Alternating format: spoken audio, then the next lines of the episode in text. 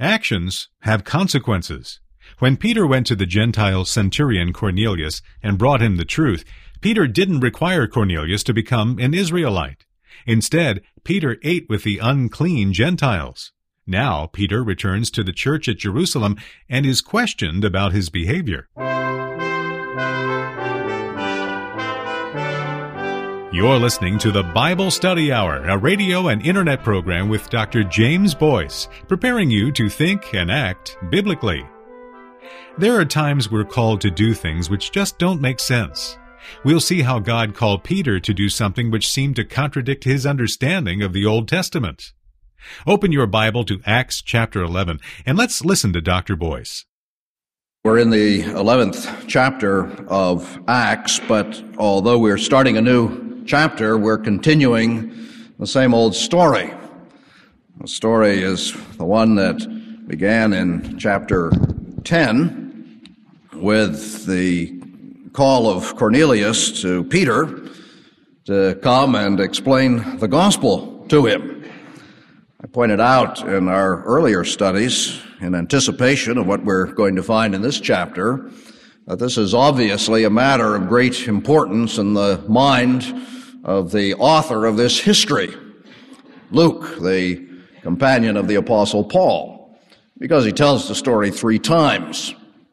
And because Luke is an apostle because he is being led by the Holy Spirit as he writes this book. This is obviously also something that's very important in the mind of God. Whenever God tells us something once, we should listen.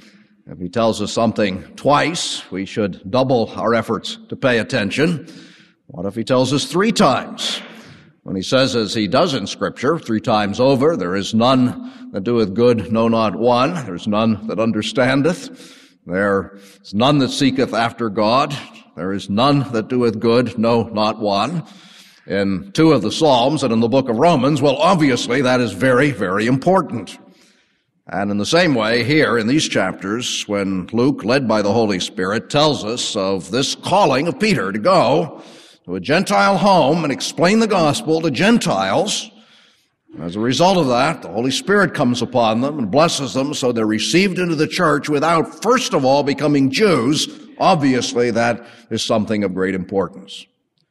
So we have the story once in Acts 10. We have it a second time within the same chapter as Peter recounts what happened to Cornelius. And then we have it a third time here in Acts 11 as Peter goes back to the church in Jerusalem and has to explain his actions. What we have here is a major breakthrough. Because if this had not happened, the Church of Jesus Christ would not be a universal, missionary, effective, powerful church that it proved itself to be down through the centuries of church history. It would be a limited ethnic thing as Judaism was in the time of Christ. Now, we began to look at the problem a bit, and it's important to see that and perhaps even to review it because it lies behind the problems that are raised in this chapter. Peter undoubtedly expected them. He understood the thinking of the Jews. He recognized the prejudices that he had in his own heart. And yet he was an apostle. He was being led by the Spirit. I think as some of the commentators suggest that he went to Cornelius's house reluctantly. And that was true of Peter, the apostle, who had a special revelation and recognized God's hand in it. If he recognized those difficulties in himself, certainly he was well aware of the difficulties that were awaiting him when he got back to Jerusalem. He took six brethren with him, and probably it was for that reason. He wanted to have witnesses that could explain what happened, and he was very wise to have done that. But at any rate, he did have a problem, and that was that the Jewish Christians in Jerusalem just didn't understand how it was possible that a Jew, on whatever grounds at all, could go into the house of an unclean, uncircumcised Gentile and sit down and have fellowship with them around the same table eating non-kosher food. Now I pointed out that that is prejudice of a certain kind. To begin with, it wasn't a case of the Jews saying that God could never save Gentiles. They knew better than that. Maybe God wasn't saving a lot of Gentiles. In many periods of Jewish history. We don't always know that, but certainly he did, and they knew it. Some of the great stories of the Old Testament involve Gentiles who came into the fellowship of the people of Israel, into the congregation of the Lord, and were saved. In some cases, even entering into the family tree and thus becoming ancestors of the Lord Jesus Christ. Rahab, the harlot of Jericho, was one of them. Ruth, the Moabitess, was another, and so on. The Jews understood those stories. I said it wasn't a question of Gentiles becoming saved. They could become saved. But what the Jews understood is that they had to become Jews first of all. At any rate, they had to go through certain rites that recognized or opened for them a place within the covenant fellowship of God's people. So it was prejudice, but it was a prejudice of a certain kind. Moreover, it was prejudice, it, could be that, based upon their understanding of the scriptures. And their understanding of the scriptures was not all wrong. They had been given the Old Testament, and the Old Testament contained certain strict regulations for their conduct as a national group of people. There were clean and unclean foods. That is explained very clearly in the book of Leviticus in the 11th chapter. There were certain rites they had to perform. Circumcision was one of them. Certain kinds of purifications. There were certain kinds of cooking that they had to do. There's a verse in the law that says that you're not to cook a kid in its mother's milk. And out of that one single regulation, there grew up the whole system of kosher cooking, which is practiced today, where in Orthodox households, ones that keep a kosher kitchen, there are two complete sets of dishes. One for milk dishes and one for others. And under no circumstances can you mix those two. Well, all of that was in a certain sense grounded in the law. We recognize as we look back on it today that there were distortions involved. Certainly the law did not require that kind of rigor in what has come to be known as kosher cooking, but it didn't have a base in the law. And here were Jews who had been trained in this and who were very punctilious in their observance of all these things. So as I said, it was a prejudice against Gentiles and a strong prejudice but it was nevertheless prejudice of a very special kind. And yet, though it had some justification, though they could refer to scripture verses and say, as they undoubtedly did, all we want to be is faithful to Moses and the law, they nevertheless had a prejudice that needed to be overcome. And this is what the Holy Spirit was doing in this incident. The Holy Spirit was showing that from this time on, members of the church were to become members of the church, the people of God, by faith in Jesus Christ alone, and that it was not necessary for them to go through any of the requirements that were necessary to become members of the house of Israel. They did not have to be circumcised. They did not have to keep a kosher house. They did not have to observe the eating of clean and the refusal to eat unclean foods. And moreover, the Jews, who were now Christians, were to have fellowship with these Gentiles who had not become Jews but yet believed in Jesus. And they were to do it in order that there might become one church, not two churches, which is obviously what would have happened otherwise. Sometimes in my reading, I come across a particularly good statement of the significance of something, and I did find that in Blaiklock's little book on Acts. I don't think he's overstating the change that took place in the mind of the Jews when he says this.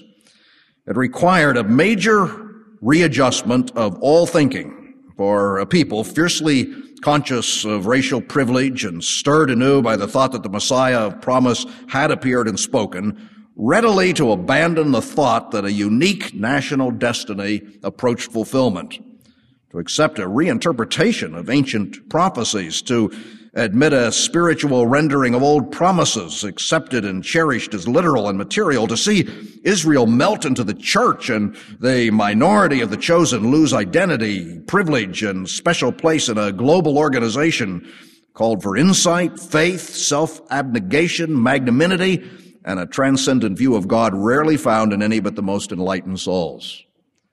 I say that's not overstating the problem, and yet it was a problem that needed to be addressed, and hence the Holy Spirit's effort to do it through the Apostle Peter.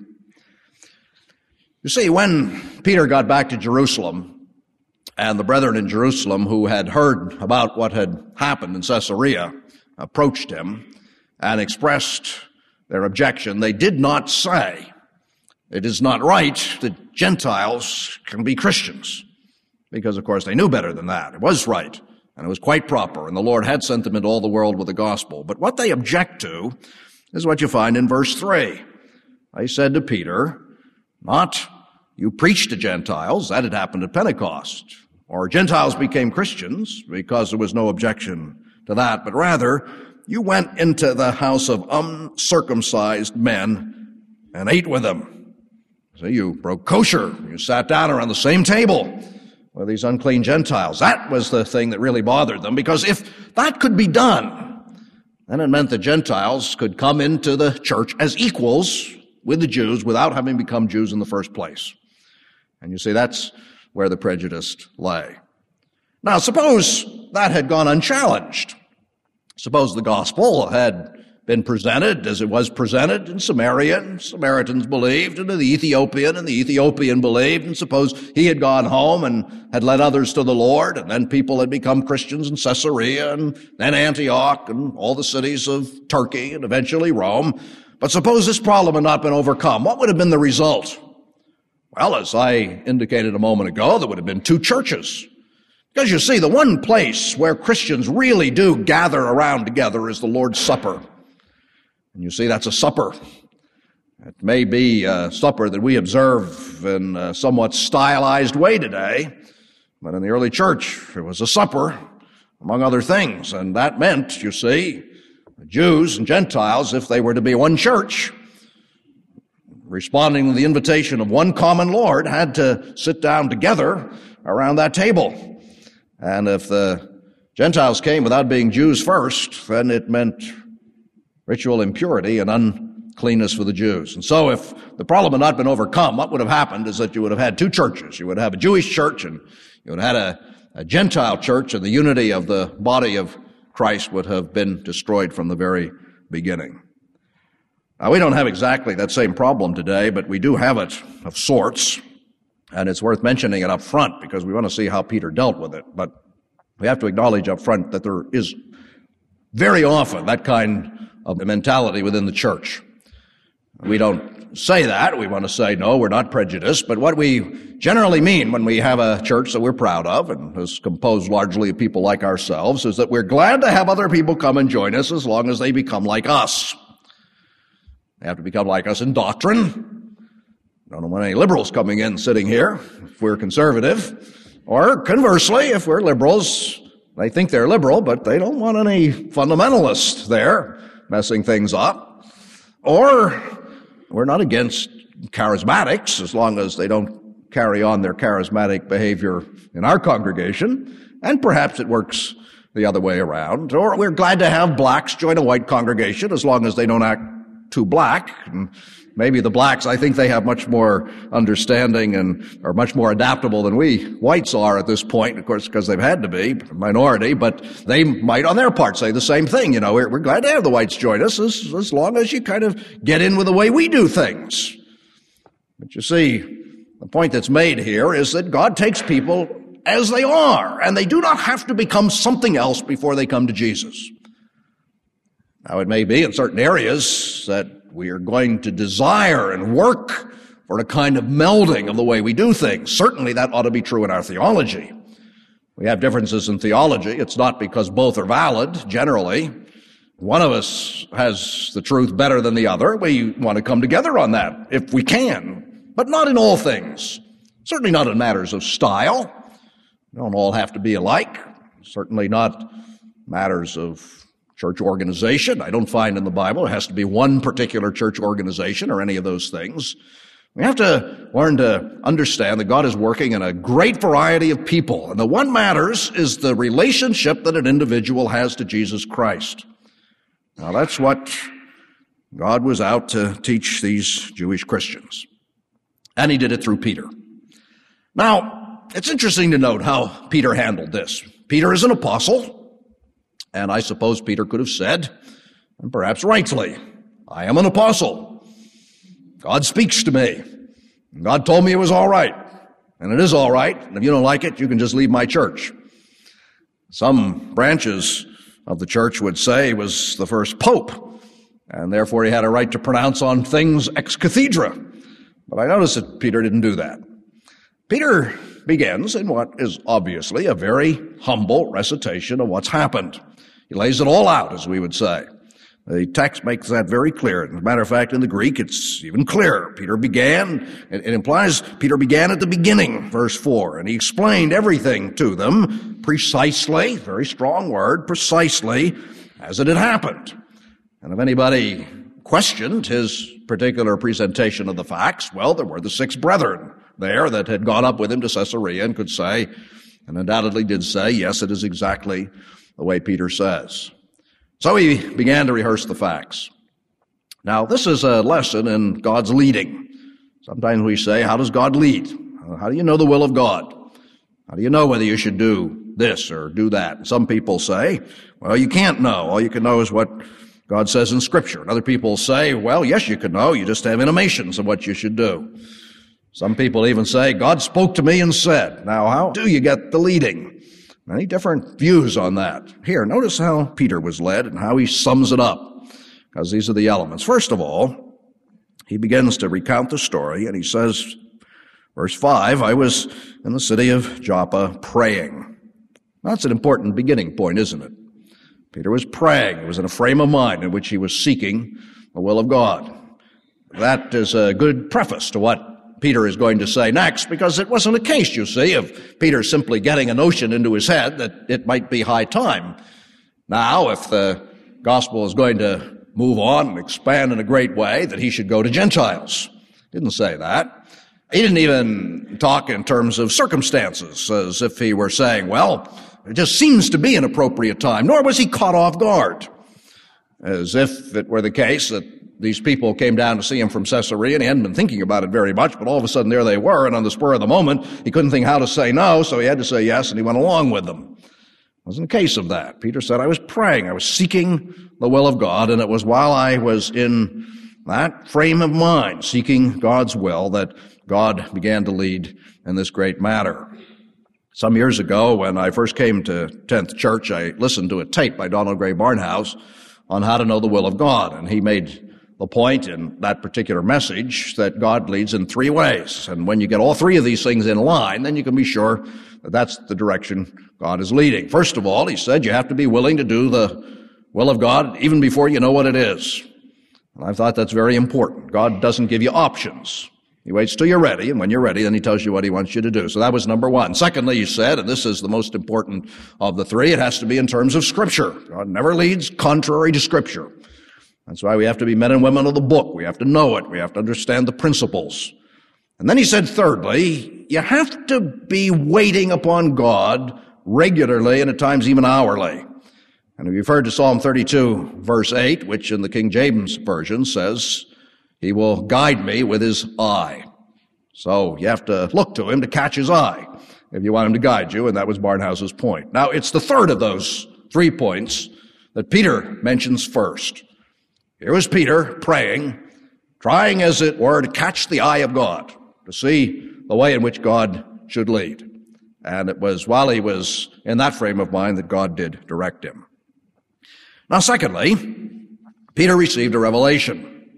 In his case, it was this vision of the great sheet that was let down from heaven with all the animals in it. Some of them clean, some of them unclean. No doubt the very animals that are mentioned in the 11th chapter of Leviticus. And when he heard a voice, take and eat, and he replied, no, Lord, I can't do that because I am kosher and I've never done it in all my life. God said to him, what I have called clean, don't you call unclean. And it was repeated three times. Now, that was a revelation about food, among other things. Peter would have picked that up, and although it goes on to talk about people, which is the crucial thing, it did at least mean that. And he should have known that because Jesus on one occasion, when he was asked about this kind of defilement from eating unclean food, said it's not what goes into your mouth that defiles a man, it's what comes out.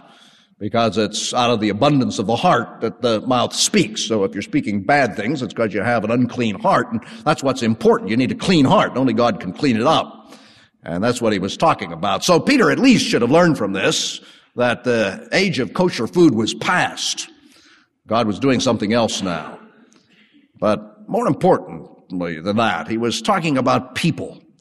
The same sort of thinking that Peter had, that frame of mind by which he uh, approached eating was now to be changed and be changed in a way that would also determine how he approached other people. It wasn't to say, as the Jews of his day said, and these Jews in Jerusalem still wanted to say, well, we Jews are clean and those Gentiles are unclean. Wasn't to say that because this was the time in history at this moment when God was declaring, not Peter, not the apostles collected in a body, but God was declaring these Gentiles are not unclean. And I'm going to send you to bring them the gospel. And so God gave him that revelation. Now we're not to expect a revelation like that today. I have friends who are strong in the Reformed faith who deny even the possibility of that kind of revelation. They do it on the grounds that God gave special revelations and miracles and other such things at a time when the scriptures weren't given and that the miracles and revelations were given to authenticate the messengers as spokesmen from God. And when they did speak and record these things, and we have them in the scriptures, then all of those phenomena ceased. Now, I don't think that's true. At least I'm not willing to say categorically that God can't do those things. You willing to say categorically that God can't ever do a miracle today? I'm not. I think many of the things that pass for miracles aren't miracles. Very skeptical about them. And I think I have a right to be skeptical about them, but nevertheless, it's not the same thing as saying he can't do them or he doesn't do them. And it's the same way with visions. I wouldn't say categorically God can't give a person a vision. I don't know of anyone whom I would say has actually had one, one that is authentic and that they could say, well, without any doubt, this is what God gave me and this is the direction He's leading, although I know there are people who claim that. But nevertheless, I won't say categorically that that can't happen. But the point I want to make, you see, is that it, it does happen. It happens very rarely. And the way God does guide us today is by His Word. So what you have here, you see, in these first two things that Peter talks about, Peter praying on the roof, and the middle of the day, and God giving him a revelation is exactly parallel to what we have in our times of prayer and Bible study. We pray, we open our hearts to God, we ask for His leading, and then we study His Word, and we see what He says. And we wait upon God to take that Word and in a personal way, by the power of His Spirit, apply it directly to our hearts. So Peter, you see, as he defends his action before the Jerusalem Council, is not saying anything very different from what we should be able to say if someone says to us, well, why have you done so and so? We should be able to begin by saying, well, we prayed about it, we searched the scriptures, and we believe that this is what God teaches and it applies to me in this way. Now, the third element is circumstantial or circumstances. As Peter points out, that it was while he was praying, immediately after he had received the vision, suddenly these men from the house of Cornelius were at the door. Now, think of the timing of that. God is the God of circumstances. We sometimes say, oh, just, just mere circumstance. It just happened that way. But God is the God of circumstance. This is a world He rules. We may not always see the purpose in the circumstances, but God does have a purpose when these things happen. And here were these three men. Think what would have happened if these three men had come an hour earlier. Was a three day journey. They could have hurried and gotten there an hour too soon. Why, if they had, Simon, who was a Jew, Simon the tanner, would have said, don't come in here. It's a Jewish house. You can't come in here. You come in here, you'll contaminate it. And so they sent him away. Suppose they come a day later. It's hard to speculate on what might have happened if they had come a day later, but I can imagine a day later, the force of the vision might have begun to fade just a little bit from Peter's mind. And Peter might have found himself saying, well, you know, maybe I just uh, ate something bad for breakfast and I kind of had a strange hallucination there while I was up on the roof in the heat of the day and uh, get those Gentiles out of here. I don't want to get in trouble with my brethren in Jerusalem. But it didn't happen that way. It happened exactly after the vision. It had come three times. Here were three men. And Peter recognized the hand of God in the circumstances.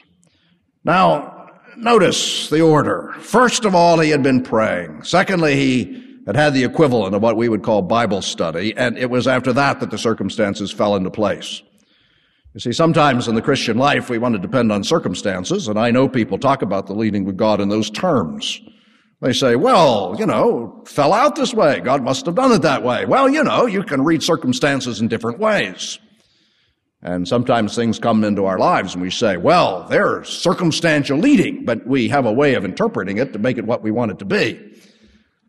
And you see, it's not safe to do that unless you have first of all been praying about it and studying the Bible. And then when circumstances come along and conform to what you feel that God is leading, when they link up, then you say, well, now it does seem that this is confirmation of what God is doing in my life. And so, in the third place, Peter mentioned that. Now, in the fourth place, he brought along the others. He had six of them, and undoubtedly one of them there as witnesses.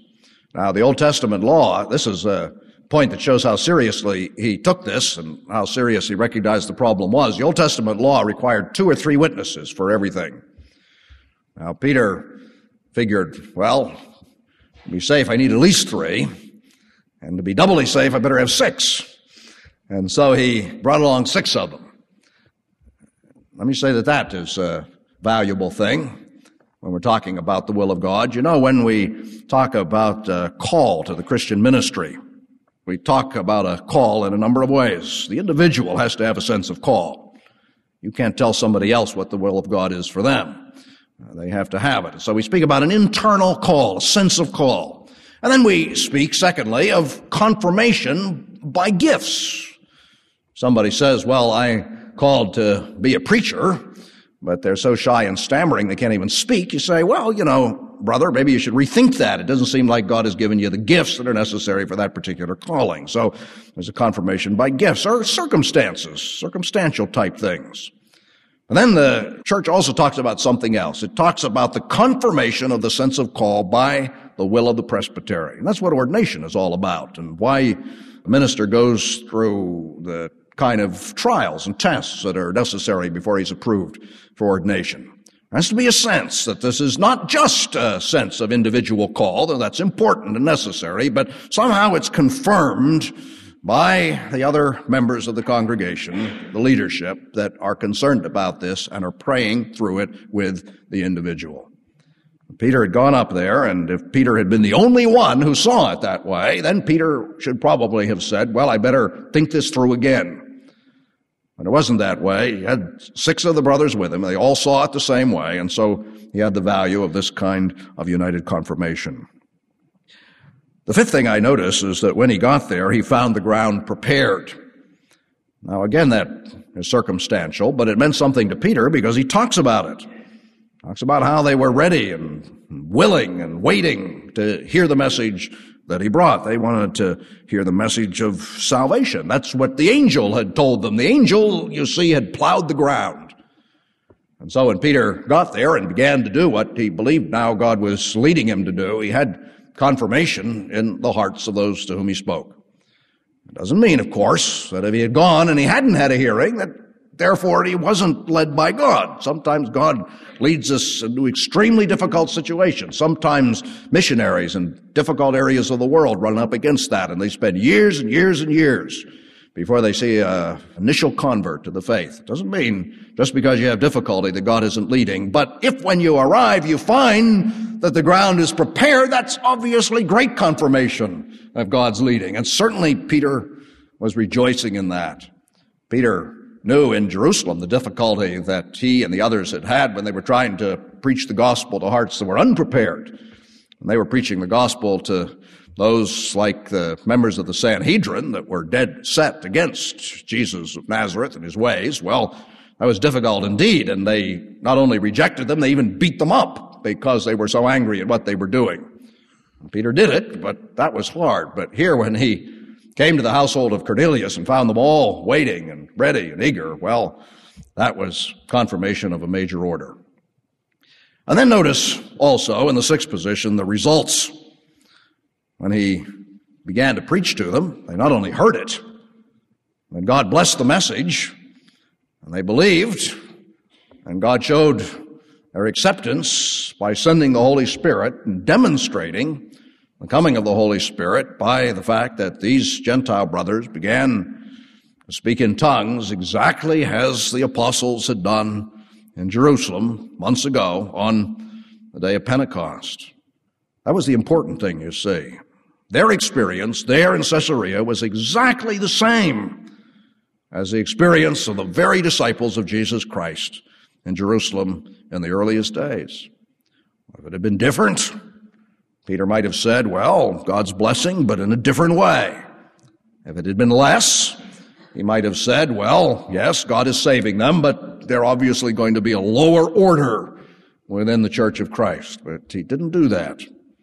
Peter was very impressed that the Holy Spirit came upon them. I would suppose, although it doesn't spell out the detail, even with the sound of a rushing mighty wind and maybe even the tongues of flame from Pentecost. But at any rate, the experience of speaking in tongues, and in this case, because it refers back to Pentecost, it must mean that they spoke in other languages, just as happened at Pentecost, that that was sufficient in Peter's mind to convince him that God had accepted these Gentiles without any qualification whatsoever. And so he said to the brethren who were there, the six Jews who had come up with him from Joppa, is there any reason why we shouldn't baptize these? Look, God has accepted them. And not one of those who were there in the presence of this powerful outpouring of the Spirit of God had the audacity to say, well, they aren't circumcised. Let's wait and get that over with, and then they can be baptized. Because you see, God had already accepted them without the rite of circumcision.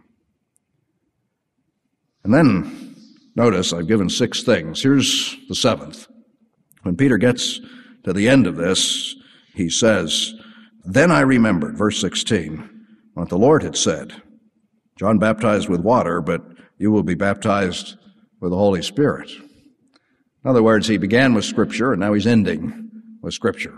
He had been led by Scripture as he prayed over it and had been confirmed in his decision by the circumstances and the prepared hearts and the result, the blessing that God gave. And then when it was all over, what had happened led him back to scripture. And he said, Oh, yes. And it's just what Jesus was saying. You know, you ask the question, where is it that Jesus said that? You look in the Gospels, I'm not sure you'll find it, but I'll tell you where you find it, word for word, and that's right at the beginning of the book of Acts, because it was part of what Jesus said to them there those days between the resurrection and his ascension into heaven. Verse 5 John baptized with water, but in a few days he will be baptized with the Holy Spirit. Peter didn't have the Bible as we have it. It was only in the process of becoming to be written, but these were the things that he had heard. These were words that Jesus spoke, and they came into Scripture later, you see. And that's the way he's thinking, and it's the way we should think. Well, the results were good. Verse 18, when they heard this, they had no further objections, and they praised God, saying, So then God has even granted the Gentiles repentance unto life. I notice two things about that. First of all, they were convinced. They were convinced in their minds that this was of God. Peter didn't try to roll over them by virtue of his authority or just bypass the kind of questions they might have had. He dealt with them, explained the situation, and they were intellectually convinced. And then because they were convinced, they praised God. Because although it might not have been what they had preferred, and it certainly was not what they had expected, it was nevertheless an evidence of the working of God. And if God was working, then God was to be praised. And they didn't want to be left out in praising Him.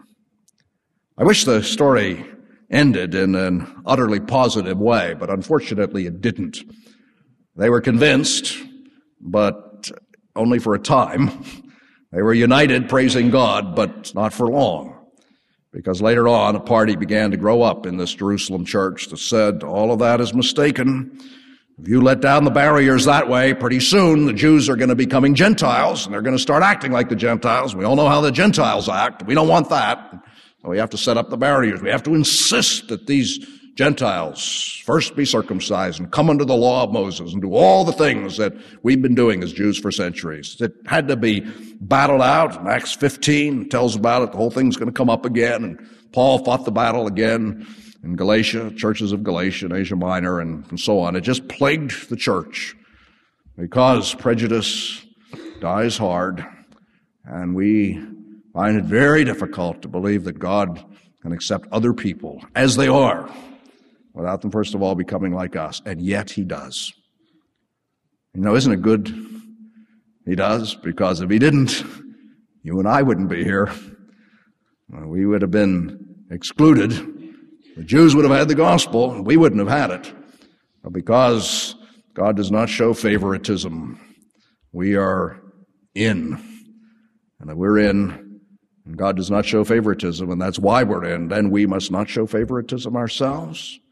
We must reach out to others. We must not count it a threat when God brings into our fellowship somebody who, from our perspective, just doesn't seem to fit because they fit with God. And it's God's judgment in the matter that counts and not ours. Let's pray. Our Father, teach us from these stories what it is to be open to others. Teach us what it is to seek your will and find it. And grant for those who may be struggling, as many are, with some great decision in their lives, that they might have guidance from this leading that you gave the Apostle Peter, and through that leading and the application of it in their own experience, might see the way clearly and move in it and find blessing. We pray in Jesus' name.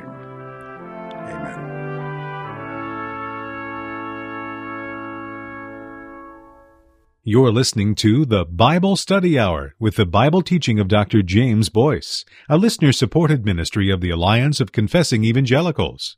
The Alliance exists to promote a biblical understanding and worldview. Drawing upon the insight and wisdom of Reformed theologians from decades and even centuries gone by, we seek to provide Christian teaching that will equip believers to understand and meet the challenges and opportunities of our time and place. Alliance Broadcasting includes the Bible Study Hour with Dr. James Boice, Every Last Word with Bible teacher Dr. Philip Ryken, God's Living Word with Pastor the Reverend Richard Phillips, and Dr. Barnhouse and the Bible featuring Donald Barnhouse. For more information on the Alliance, including a free introductory package for first time callers, or to make a contribution, please call toll free 1 800 488 1888. Again, that's 1 800 488 1888. You can also write the Alliance at Box 2000, Philadelphia, PA 19103. Or you can visit us online at alliancenet.org. For Canadian gifts, mail those to 237 Rouge Hills Drive, Scarborough, Ontario, M1C 2Y9. Ask for your free resource catalog featuring books, audio, commentaries, booklets, videos, and a wealth of other materials from outstanding Reformed teachers and theologians. Thank you again for your continued support and for listening to the Bible Study Hour.